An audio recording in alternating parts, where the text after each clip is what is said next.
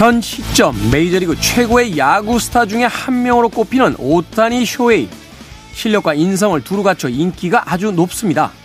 그를 유명하게 만든 행동이 하나 있는데요. 경기가 끝난 뒤에 땅에 버려진 쓰레기를 줍는 모습이었습니다. 자신의 자서전에서 밝힌 이유는 이랬습니다.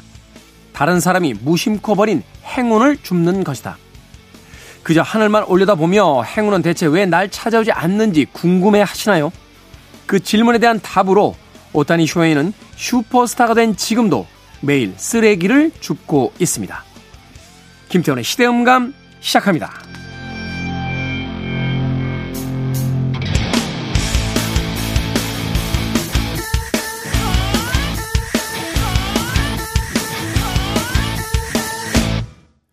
그래도 주말은 온다. 시대를 읽는 음악 감상의 시대음감 김태훈입니다. 메이저리그 현재 최고의 괴물 투수이자 타자 오타니 쇼헤이 별명이 죄다 괴물 야구 천재일 정도로 세계를 사로잡은 실력의 선수죠. 2023년 월드 베이스볼 클래식에서 자국 일본을 우승으로 이끈 주역이기도 합니다. 이런 오타니 쇼헤이는요, 그 탁월한 실력뿐만이 아니라 빼어난 인성으로 미담이 아주 가득한 선수 중에 한 명으로 알려져 있는데요. 그 중에서도 가장 많은 사람들에게 회자되고 있는 것이 바로 경기가 끝난 뒤에 쓰레기를 줍는 모습이라고 합니다. 그는 2017년 자서전에서 다른 사람이 버린 행운을 줍는 것이다 라고 이야기를 했습니다만 글쎄요 한편으로는 이 이야기가 무슨 뜻인지 잘 이해가 되지 않을 때도 있습니다. 그런데 세상 사람들이 그의 아주 특이한 행동을 계속해서 이야기하고 그 장면이 보도되면서 그는 실력과는 무관하게 또 하나의 스타로서 많은 사람들에게 깊은 인상을 주게 되죠. 그것만으로도 누군가에게는 행운이 될 수 있는 아, 누군가는 그렇지만 버리고 간 것을 주슴으로써 남들의 행운까지도 자신이 모두 다 거두어 들인 그런 행동으로서 평가될 수는 있지 않을까 하는 생각 해보게 됐습니다. 우리는 사소하게 지나치는 것들 속에 행운이 숨어 있다는 생각을 미리 못합니다만 내가 하지 않는 것, 남들이 하지 않는 것을 누군가가 함으로써 또 그것이 그에게는 행운이 될 수 있다는 걸 오타니 쇼헤이는 그 작은 행동을 통해 우리들에게 알려주고 있는 것이 아닐까 생각해 봤습니다. 자, 김태훈의 시대 음감, 시대 이슈들 새로운 시선과 음악으로 풀어봅니다. 토요일과 일요일 일라디오에서는 낮 2시 5분, 밤 10시 5분 하루에 두 번 방송이 되고요. 한민족 방송에서는 낮 1시 10분 방송이 됩니다. 팟캐스트로는 언제 어디서든 함께 하실 수 있습니다.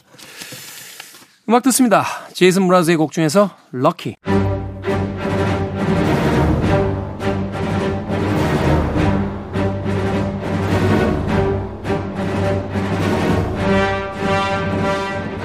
누군가 왜 영화를 보느냐고 묻는다면 여러분은 뭐라고 대답하시겠습니까? 여기 계신 이분은 이렇게 답합니다. 착하게 살고 싶어서요. 잘 살려고요. 지구상의 숱한 고통과 그로 인한 감정을 더 많이 수집해 보려고요. 우리 시대의 영화 이야기, 영화 속 우리 시대의 이야기, 무비 유한 최강희 영화평론가 나오셨습니다. 안녕하세요. 예, 안녕하세요. 착하게 살기 위해 잘 살기 위해 영화를 본다. 이게 무슨 뜻입니까? 아, 최강희 영화 평론가의 SNS에 적힌 글을 저희가 예, 예, 예. 어, 긁어 왔는데, 예. 네네. 아니 전 뭐 그냥 우리가 사는 이유가 착하게 음, 음. 착하게 사는 거라고 생각하는데 착하게 사는 것이 결국 잘 사는 거죠. 부자로 그렇죠. 사는 거는 잘 사는 게 아니라 음. 어, 다른 사람들한테 필요한 도움을 주고 어, 나도 뭐 필요하다면 다른 사람한테 선의의 도움을 받고 이러면서 살아가는 게 착하게 사는 거 아니겠습니까? 그래서 영화를 보면 제가 지난 시간에 느낌력이라는 표현을 썼는데 네. 아, 그러니까는 뭔가 느끼는 힘이에요. 그래서 그건 뭘 느끼느냐 결국은 수많은 감수성과 감정을 느끼는 건데 음. 우리가 알지 못하는 다양한 사연과 고통들이 있지 않겠습니까? 그걸 영화는 풀어줍니다. 이렇게 그래서 내가 그런 사람들의 사연을 우리가 직접 다 체험할 수는 없지만 직접 체험은 못하지만 음. 어, 이른바 추체험이라는 걸 할 수 있죠. 추체험. 예, 예. 추측해서 체험하는 거예요. 네. 그러면서 아, 저런 상황에서 저런 감정이 어, 저런 느낌이, 저런 고통이 있겠구나라고 하는 것을 우리가 어, 가급적 많이 체험할수록 더 많은 그 고통을 알게 되는 거니까 그거는 사람을 훨씬 더 성숙하게 예 깊게 만들어 주죠. 음. 어, 그러니까 누군가가 어떤 상황이다 그러면 그 사람의 심정이 어떨지 우리가 헤아려 볼 수가 있잖아요. 그렇죠. 예, 예.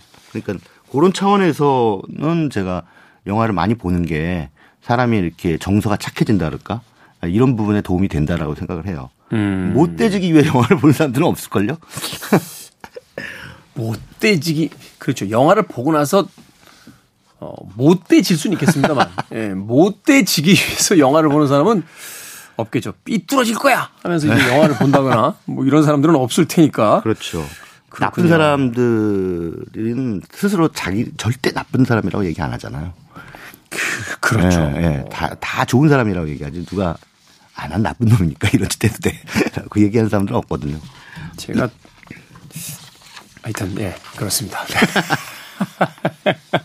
자, 오늘 어떤 영화들 또 어떤 주제로 어, 소개를 해 주시겠습니까? 네. 지금 극장가가 올해 뭐 극장가가 완전히 그 일본 애니메이션의 어, 그 동무대다. 음. 이렇게 표현해도 과언이 아닐 것 같아요. 지금 올 초에 일단 슬램덩크라는 아, 영화가 어마어마 500만 넘었죠? 예, 450만 명 정도 지금까지 아, 들었고요. 500만 명까지 못 넘어갔네. 네. 네. 근데 슬램덩크도 뭐 어마어마한 센세이션이었겠지만 그 뒤에 그렇죠. 그 예. 일본 애니메이션 영화 중에 아마 최고 기록을 아, 그런가요? 거의 최고 기록이었던 것 같아요. 예, 예. 어.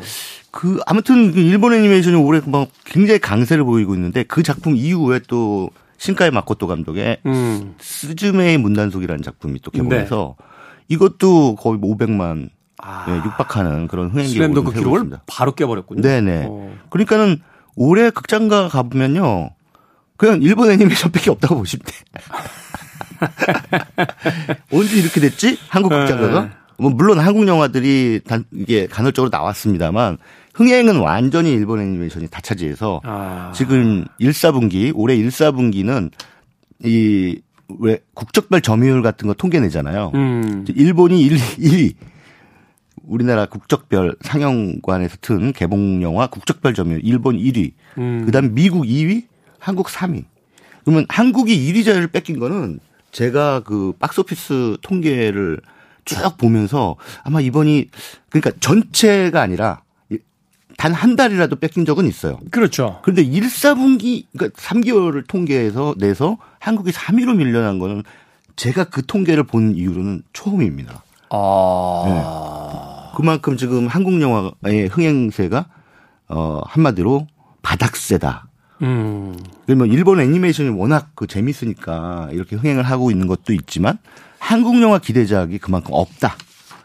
어, 흥행 성적이 굉장히 저조하다 이렇게 어, 결론 낼 수밖에 없을 것 같습니다. 사실은 그 이전에 이제 한국 영화 흥행 기대작이라고 했던 작품들이 나왔다가 이제 실패를 하게 되면서 최근에는 또 그 투자도 굉장히 얼어붙어서 향후 한 2년 정도는 극장가에서 한국 영화 대작 만나기 쉽지 않을 거다. 뭐 이런 네, 이야기도 지금 네, 네, 나오고 그렇죠. 있는 추세인데.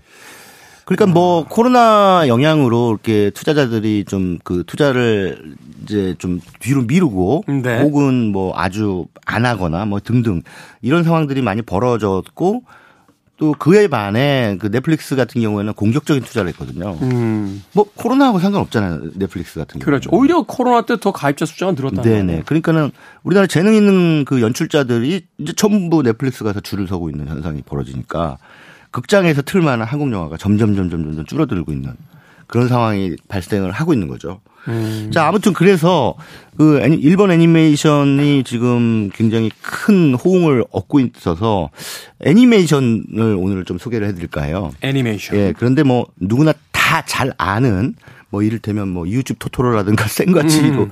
미야자키 하요 감독의 뭐 애니메이션이나 이런 거 말고 뭐 아니면 뭐 픽사 애니메이션 이런 거 말고 아 굉장히 작은 규모로 개봉을 해서 조용히 관객들을 모으고 소리 소문 없이 내려가. 사라전.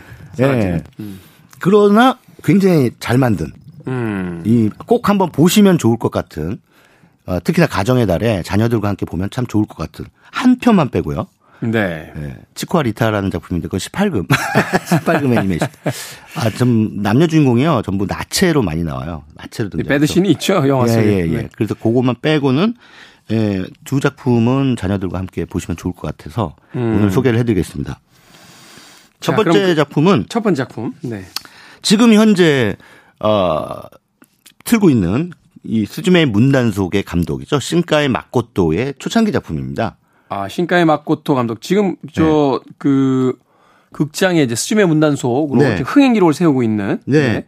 근데 이게 스즈메 문단속뿐만 아니라 이 신카이 마코토 감독이 지금 거의 미야자키 하야오의 그 뒤를 이어서 일본 애니메이션의 대표 주자가 되고 있어요. 음. 근데 이전에 뭐 한국에서 개봉한 영화 중에 날씨 아이라든가 네. 뭐 언어의 정원 뭐 이런 작품 언어의 정원은 잘 안 됐습니다만 날씨 아이라든가 그런 작품들은 굉장히 또 잘 됐어요. 네. 그 그뿐만 아니라 그 앞서서 너의 이름은이라는 작품도 굉장히 히트를 했죠 한국에서. 너의 이름은. 예. 그래서 너의 이름은 날씨 아이 지금 수즈메 문단속까지 3연타속 지금 히트를 치고 있습니다. 그런데 이 초속 5cm는 2007년에 나온 이 감독의 데뷔작입니다. 데뷔작. 예, 예, 예. 첫 번째 작품이에요. 사실 흥행으로는 잘 성공하지 못할 수도 있겠습니다만 네. 이 작품은 굉장히 많이 회자가 됐던 작품입니다. 네, 그렇습니다. 회자만 됐어요. 회자. 회자만 됐군요. 네. 많은 분들이 보지는 못했어요. 음. 그래서 이 영화를 좀 소개를 해드릴까 합니다. 그럼 뭐 한국 개봉 관객 수는 5만 명에 그쳤습니다. 지금 뭐 아. 500만 명이 넘어가는데 그 100분의 1 정도의 관객을 보였던 거죠. 네.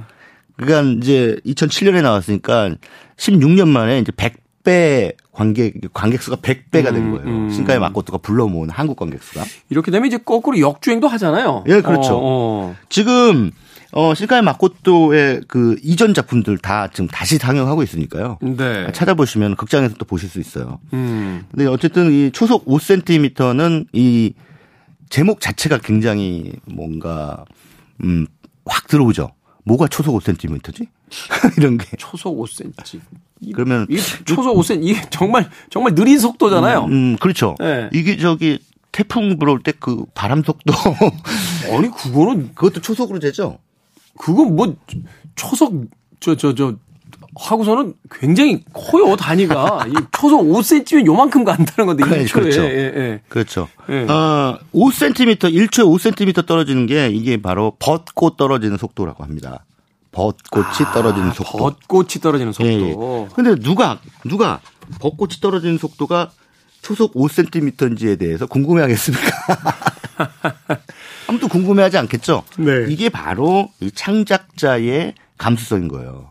아, 저 벚꽃은 1초에 어느 정도 속도로 떨어질까라고 하는 감수성으로 만들어낸 작품이 바로 초속 5cm인 거죠. 음. 이게 뭐 영화 속에서 굉장히 중요한 어떤 모티브가 되는 건 아닙니다. 어, 근데 이제 이 영화는 세 개의 이야기가 각기 다른 나이대의 남녀 주인공이 등장하는 세 개의 사랑 이야기가 펼쳐집니다. 일종의 옴니버스 형태. 예, 옴니버스 형태. 네. 근데 그게 연결이 돼 있어요. 연결돼서. 네네. 근데 이제 맨 첫 번째 에피소드가 상당히 인상적이고, 어, 막 가슴이 뭉클뭉클해져요. 음. 그 뭐 간단한 얘기입니다. 그냥, 어, 초등학교 때 굉장히 단짝이었어. 서로 살짝 좋아하는. 그러나 음. 고백은 안 한. 썸은 타고 있는. 네, 예. 고백은 안 하는. 그런데 중학교는 따로 갔어요. 음. 예. 이랬던 애들이 이제 뭔가 약속을 한 거예요. 오랜만에 만날 약속을. 그래서 어 남자 주인공은 이제 소년이죠. 타카키고 여자 주인공 여중생 소년은 아카리. 음. 근데 이제 얘네 둘이 이제 얘네라 그러니까 되게 잠깐만요. 얘네라죠. 아무리 그래도 영화 속 주인공들인데 얘네라니.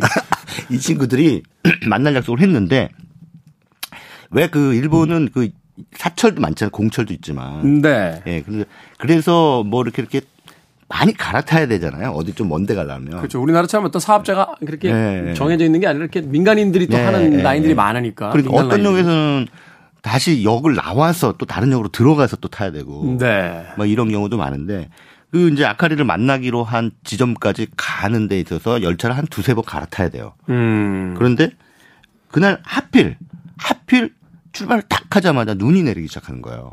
그래서 눈이 뭐 조금만 내리면은 어 그거 열차 운행에는 큰 문제는 없으니까 지장은 없으니까 안심하고 있었는데 폭설이를 바뀌는 거예요. 폭설로. 폭설로. 폭설로 바뀌니까 열차가 가긴 가는데 천천히 가는 거죠. 거의 걸어가는 속도로 예. 네, 사람이 음. 걸어가는 속도로 가니까 얘는 약속 시간은 다가오지.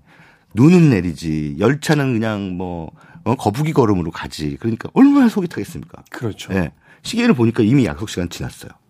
근데 뭐 이때 뭐 핸드폰이 있던 시절은 아니어서 아 전화를 뭐 할 수도 없고 음. 그러니까는 이 친구는 다른 승객도 없는 자기 혼자 있는 그 객차 안에서 막 음. 너무너무 막 몸이 달죠. 예, 예, 예. 어. 뭐 나중에는 막 한 시간이 늦었어요. 아, 큰일 났다. 그러니까 예를 들면 7시에 만나기로 했는데 이미 8시가 넘어간 거예요. 음. 그리고 열차는 계속 느리느리 걸어가고 이러니까 뭐 근데 말하는 거 보면은 이 타카키가 말하는 거 보면 거의 시인이에요. 중학생이. 중학생이. 예. 시간은 악마처럼 느리게 흘러만 갔다. 뭐 이런 대사를 쳐요. 아기를 품은 시간은 뭐 이러면서 시인이라기보다는 아 약간 그 중이병 든 문학소년 문체군요. 아, 예. 아, 맞다, 딱 그거다. 예, 예전에 이제 예. 저희들도 그 한참 그 문학에 빠지게 됐을 때 이제 쓰게 썼던 듯한. 네네네. 네. 괜히 그 자신의 감수성을 과대 포장하는. 과대하는. 예, 예, 수사의 예. 과잉 시절이라고 하죠. 그래서 또 열차 어떻게 해가지고 열차를 또 갈아타고 어, 갈아탔는데 그 열차도 또 가다가 멈추고 또 어, 다른 역에 내렸는데 올 열차가 또 안 오고 그 사이에 이, 이 아키라한테 갖다 주려고 했던 뭔가가 또 후식 편지 같은 거죠. 이게 바람에 날려서 어디론가 사라지고 음. 뭐 이런 등등의 애타는 사건들이 계속 벌어집니다. 근데 사실은 아무것도 아니에요. 이 사건은 그러나 이 한 소년의 세계에서는 범우주적 사건이죠. 그렇죠. 예, 예. 이거는 있어서도 있을 수도 없는 일이 벌어진 거예요. 음. 약속 시간을 그것도 한 시간 늦은 것도 아니고 몇 시간을 늦었으니까. 네. 그래서 한밤중에 도착을 하게 되죠. 음. 꾸역꾸역 인내심을 가지고 한밤중에 도착하면서 천천히 어 대합실로 나오는 소년. 과연 그녀는 기다리고 있었을까? 거기까지. 거기까지. 거기까지 듣도록 하겠습니다. 그런 걸로 이제 약간 애간장 타게 만드는 음. 그런 애니메이션입니다. 근데 신카이 마코토의 작품 세계를 예고한 거죠. 첫 음. 번째 데뷔작을 보면 아 요즘 여러분들이 보신 스즈메의 문단속이라든가 뭐 너의 이름이라든가 이런 작품들의 원초적 세계 예, 그 출발선을 확인하실 수가 있습니다. 아, 결국 이제 그의 작품 세계가 어디서 왔는지 이, 이 그의 데뷔작이라고 하는 이제 초속 5cm를 통해서 우리가 다시 한번 어, 확인해 볼 수 있다라고 이야기를 해 주셨습니다. 초속 5cm. 음, 벚꽃이 이렇게 흩날립니까? 아, 예. 그 벚꽃이 어, 살짝 살짝 흩날리는 장면도 나옵니다. 그리고 벚꽃이라는 것을 중요 모티브로 삼은 에피소드도 있어요. 음, 예, 예. 그렇군요. 네. 일본의 그 하이쿠라고 하죠. 그 시 중에 기억나는 구절이 있네요. 어, 벚꽃이 피었을 때 술 한잔을 나누고 벚꽃이 지면 생을 마감한다. 아.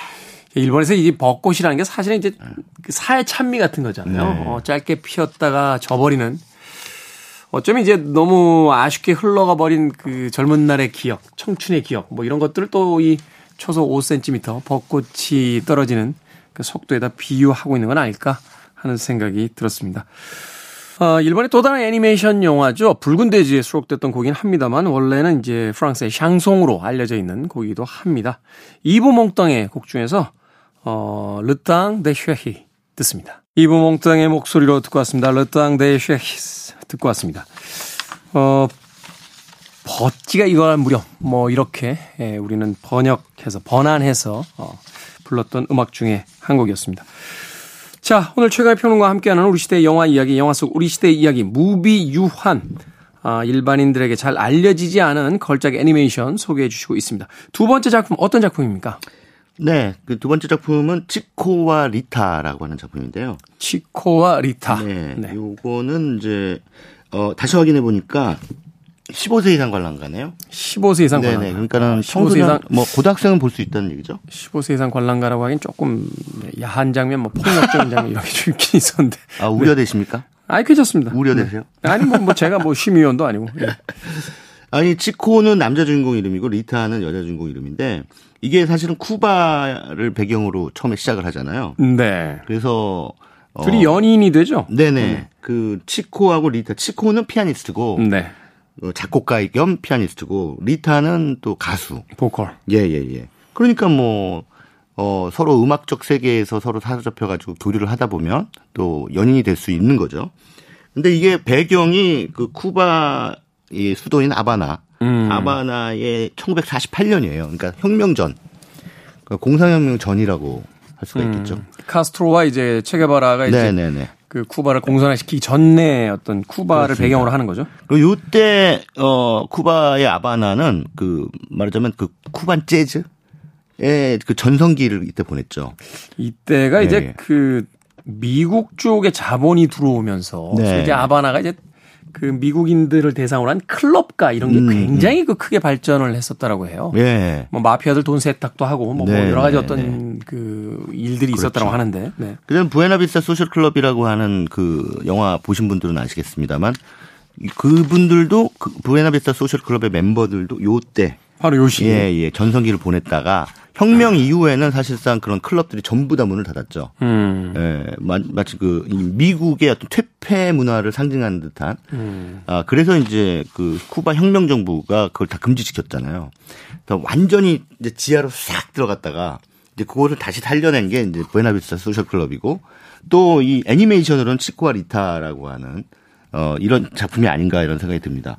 이것을 쿠바의 그 음악 세계를 어 애니 아주 굉장히 독특한 그림체의 애니메이션으로 이것을 본다는 게 물론 이건 멜로 드라마의 그런 그 이야기 구조를 가지고 그걸 쭉 음, 네. 쫓아가고는 있습니다만 결국은 이제 쿠바 음악에 대한 얘기거든요. 음. 그런 차원에서 상당히 아름답게 그 귀, 귀가 굉장히 즐거운 그리고 또 그 그림체도 상당히 여기서 나오는 그 쿠바인들은 좀 검은 그러니까 그 피부색이 좀 어, 어두운 쪽에 속하는 음. 그런 인종이에요. 두 분 다, 그, 남자, 여자 주인공 다. 네. 그래서 이제 이러한 주인공이 사실, 어, 나오는 애니메이션을 보기도 굉장히 흔, 치 않아요. 사실 그러네요. 예, 예, 예. 어, 이제 라틴 배경으로 해서 이런 어떤 배경과 내용을 가진 애니메이션은 거의 본 적이 없는 네, 것 같습니다. 네, 네, 그렇습니다. 근데 참 뭐, 쿠바인들의 사랑에 대해서 뭐 여기저기서 이제 귀동량으로 들은 바에 따르면 이 쿠바인들은 굉장히 열정적으로 사랑에 빠진다고 합니다. 음. 처음에 사랑에 빠질 때. 그러나 또 굉장히 지지고 볶다가 잘 헤어진대요. 그래서 이 영화, 이 애니메이션 속의 시코와 리타도 마찬가지입니다. 네, 만났다 헤어졌다 만났다 헤어졌다를 반복하면서 음. 그들의 어떤 그 음악적 동지로서의 삶이 어떻게 교차하다가 또 어, 헤어지고 하는 것인지를 아주 어, 멋진 그림체 음악으로 보여주고 있는 작품입니다. 그것이 이제 1948년이라고 하는 이제 쿠바의 어떤 네. 그 변혁 기화의 시대와 이제 맞물리면서 그렇죠, 이제 보여주게 그렇죠. 되죠. 근데 이거는 어 쿠바 애니메이션은 아닙니다. 쿠바 작품은 아니고요. 그 영국과 스페인이 음. 어, 자본을 대해서 만든 작품이에요. 그래서 물론 영화 속에 등장하는 모든 것은 다 쿠바적인 어, 느낌이지만 아, 실제 그 쿠바 네. 도시를 똑같이 그렸더라고요 네, 그림으로. 네. 어, 그러나 어, 제작은 영국과 스페인에서 했다.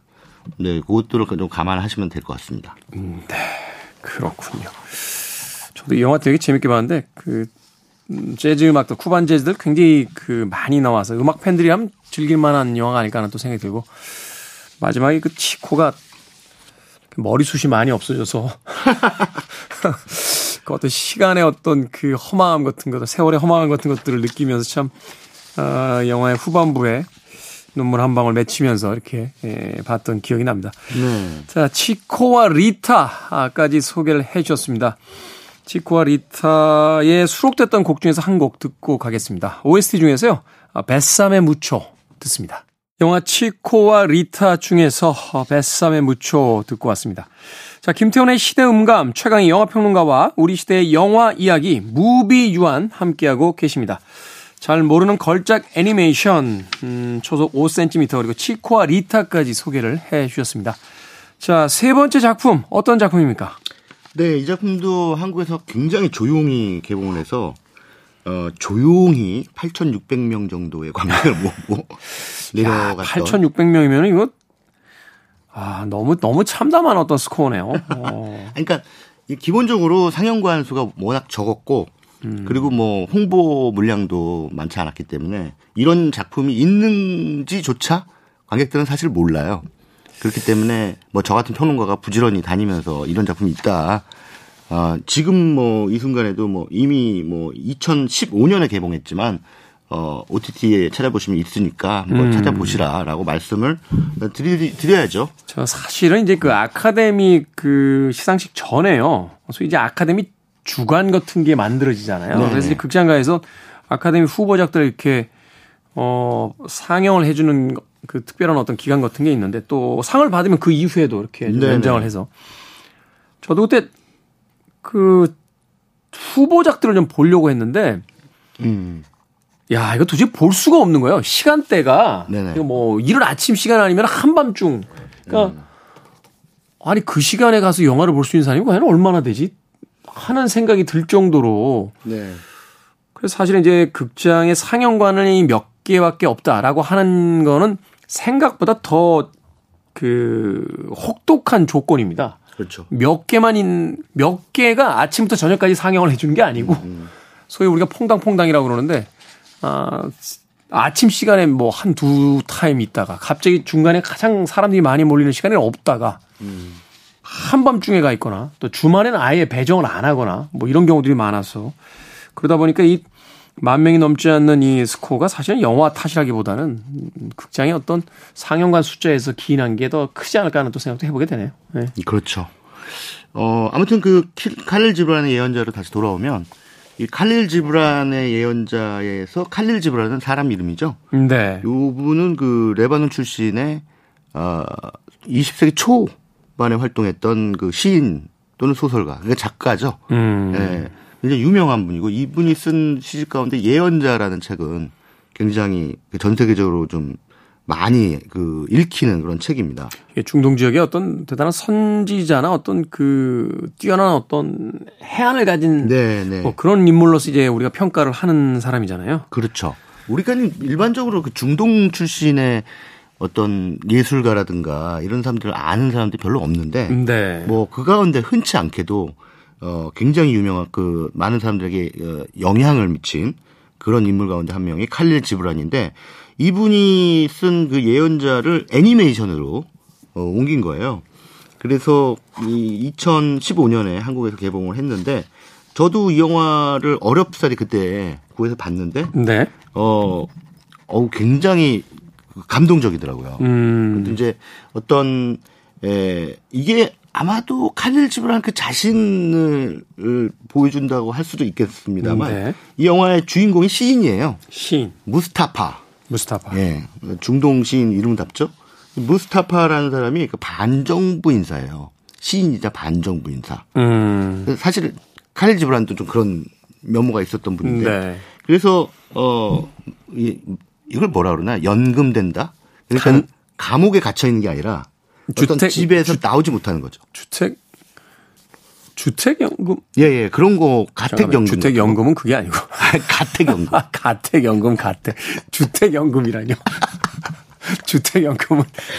아니, 근데 그 표현도 진짜 참. 너무 오랜만에 쓰는 것 같아요. 예전에 좀 네. 우리나라 정치인들도 가택연금 네. 당하셨던 분들이 꽤 있었죠. 그렇죠, 그렇죠. 네. 네. 그것도 정치적 박해 의 일종 가운데 하나인데 아예 활동을 못하게 하는 거죠. 네. 그러나 감옥에 보내면 또 여론이 그 사람이 막 유명한 사람이었을 경우 오히려 이제 반대 여론이 예. 더 세질까봐. 예, 예. 예. 그래서 집에는 어 있게 하는데 나오지는 못하게 하는 거죠. 음. 뭐. 그 미얀마의 아웅산 수지 같은 분도 그렇게 가택 연금 되셨었잖아요. 네. 뭐 지금은 좀 비판을 많이 받고, 받고 있지만. 네. 예, 예. 자, 어쨌든 이 무스타파가 이제 굉장히 그 지혜로운 그리고 아주 그 동네 사람들한테 혹은 사람들한테 굉장히 친절하고 자비로운 그런 인물이에요. 근데 이제 다만 어 약간 독재 정부 그런 것들에 대해서 이제 반대를 하는 음. 나는 입장 때문에 이제 집에 갇혀 있는 건데 그러나 이 집에는 동네 사람들이 막 놀러 오는데 그 가운데 한 명이 이제 알미트라라고 하는 꼬마 아가씨예요. 음, 꼬마 아가씨. 예, 알미트라. 근데 어찌나 말괄량인지 엄마가 아주 그냥 너무너무 뭐 그 귀찮아하는데 힘들어하는 거죠. 힘들어요. 어, 엄마 뭐, 엄마 귀찮아하면 안 되죠. 힘들어. 근데 뭐 아빠도 없이 그 엄마 혼자 키우는데 알미트라 어디 맡길 데도 없어. 그때 뭐 20세기 초에 무슨 뭐가 있겠습니까? 어린이집 있겠습니까? 음, 뭐, 음. 뭐 아무것도 없잖아요. 그리고 유치원이 있었겠습니까? 그러니까는 집에 혼자 놔두자니 또 걱정되는 거예요. 그러니까는 이제 평소에 에, 자기가 좀 이렇게 먹을 것도 좀 갖다 주고 친하게 지내던 무스타파 아저씨한테 이제 맡기는 거죠. 너 절대 무스타파 아저씨 귀찮게 하면 안 돼. 라고 하고 이제 일터로 어, 엄마는 가는데 음. 이 무스타파 아저씨를 귀찮게 안 하겠습니까? 이 말괄량의 아저씨가. 예. 하지만 무스타파는 그걸 또 굉장히 폭넓게 아, 품죠. 음. 그 아이를 굉장히 잘 대해주고 재밌게 해주고 뭐 이런 상황들이 이제 펼쳐지다가 결국은 어떤 정치적 박해 때문에 어떤 새로운 음모에 휩싸이게 되고 어 이들에게 어떤 새로운 위험이 닥쳐오는 그런 것들을 이제 칼릴 지브란의 예언자에서 기둥 플롯으로 보여주는데 사실 이 칼릴 지브란의 예언자가 그 이 관람객들한테 말하고자 하는 것은 이 두 사람의 관계를 통해서 알미트라와 알미트라의 엄마 그리고 무스타파 이 세 사람의 관계를 통해서 부모됨이란 무엇인가 음. 부모가 된다는 거. 말하자면 이제 네. 어른이 된다는 거, 네, 기성세대가 네, 네. 된다는 거, 앞선 세대가 되어준다는 그렇죠, 건 무엇인가. 그렇죠. 그리고 아이들을 키우는 부모, 그 생물학적인 부모를 말하는 거예요. 그 부모가 된다는 것은 어떤 것을 의미하는가라고 하는 것들을 아주 굉장히 어 아름답게 표현을 하거든요. 네. 그거를 진짜 이건 애니메이션이기 때문에 이게 표현이 되는데 뮤직비디오처럼 애니메이션 뮤직비디오처럼 어떤 이 칼릴 지브라는 시예요. 칼릴 지브라는 시를 노래로 만들어 아니 낭송을 하는 가운데 칼릴 지브라는 지브라는 시가 쫙 하고 낭송이 되는데 거기에 맞춰서 그 시의 내용이 어 어떤 약간 기하학적이면서 우화적인 그림으로 음. 쫙 펼쳐집니다.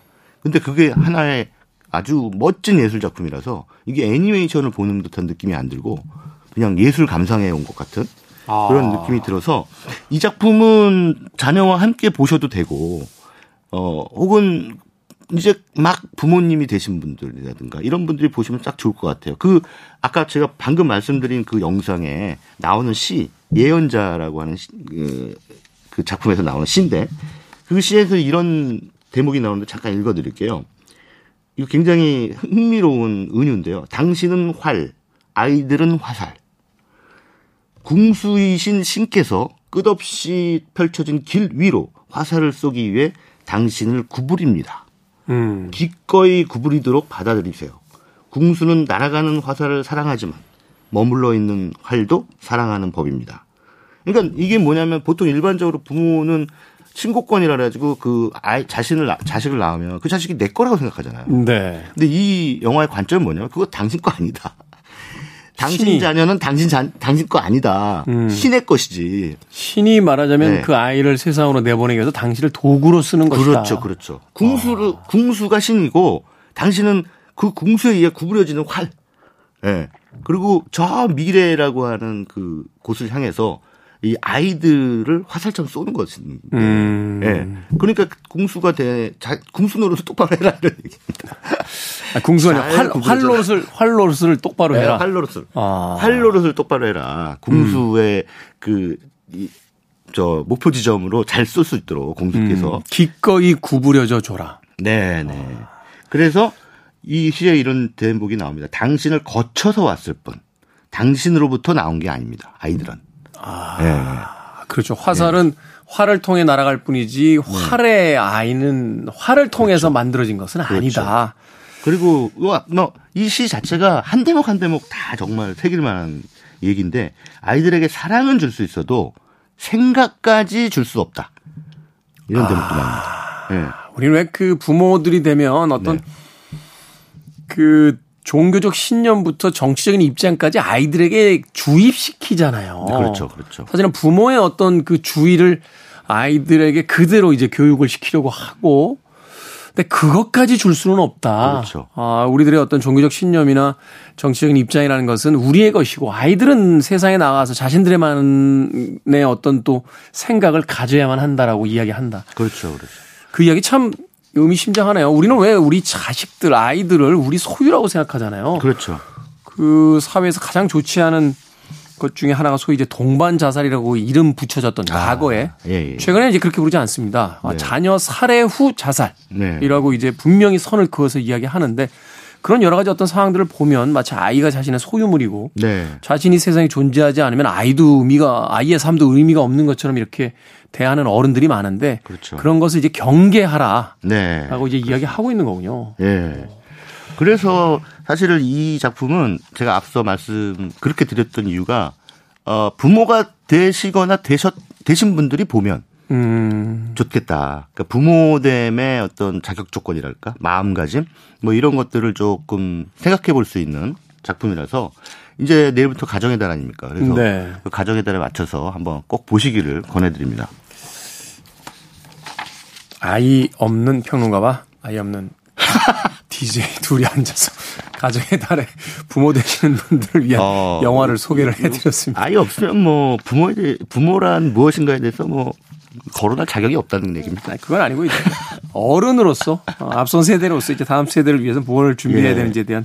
아니 근데 저는 아이가 없으니까 오히려 그냥 모든 어린 세대들이 다 제 자식 같은 느낌이 들어요. 음, 예. 오히려 좀 시각을 더 거시적으로 해볼 수 있겠다. 예, 예. 다음 세대라고 하는 것은 사실 그렇죠. 아이가 있으면 또 내 아이 중심의 어떤 사고를 할수 네, 네. 있잖아요. 그렇죠. 어, 그렇게 또 이야기해 볼 수 있겠네요. 음, 그래서 저 같은 사람들이 오히려 좀 환경 보호에 앞장서고 제가 그 차 안 몰고 다니는 것도 그거잖아요. 음. 그이 이산화탄소 줄이기 위해서 음. 안 몰고 다니는 거고. 그럼 뭐 그 애들이 이제 앞으로 이 우리 어린 세대들이 좀 어, 행복하게 살아갈 수 있는 환경을 좀 만들어 줘야 되는데 아, 지금 우리 어린 세대들이 너무 그런 것들에 대해서 등한시해서 어, 자기 아이한테만 사랑을 퍼붓다 보니 전체 아이들이 자라날 이 지구에 대한 사랑은 등한시한 결과를 아 우리 아이들이 받게 될까봐 아, 굉장히 지금 우려스럽습니다. 유명한 왜 사파 같은 그 네. 이미지 있지 않습니까? 어, 배는 낭떠러지를 향해 가고 있는데 그 배 안에서 서로 좋은 방 찾아야겠다고 싸우고 있는 사람들의 그런 이미지가 있었던 걸로 기억이 됩니다. 자, 오늘은 어, 무비유한 최강의 영화평론가와 함께 잘 알려지지 않은 걸작 애니메이션에 대해서 이야기 나눠봤습니다. 고맙습니다. 네, 감사합니다. 저도 끝 인사 드리겠습니다. 오늘 마지막 곡으로는 어, 칼릴 지브란의 예언자에서 영감을 얻어서 이곡 골라봤습니다. 어떤 특정한 종교를 이야기하는 곡은 아닙니다만 그래도 약간 종교적인 느낌이 있는 곡이라 제프 버클리의 곡 중에서 할렐루야 오늘 마지막 곡으로 들려드립니다. 지금까지 시대음감의 김태훈이었습니다. 고맙습니다.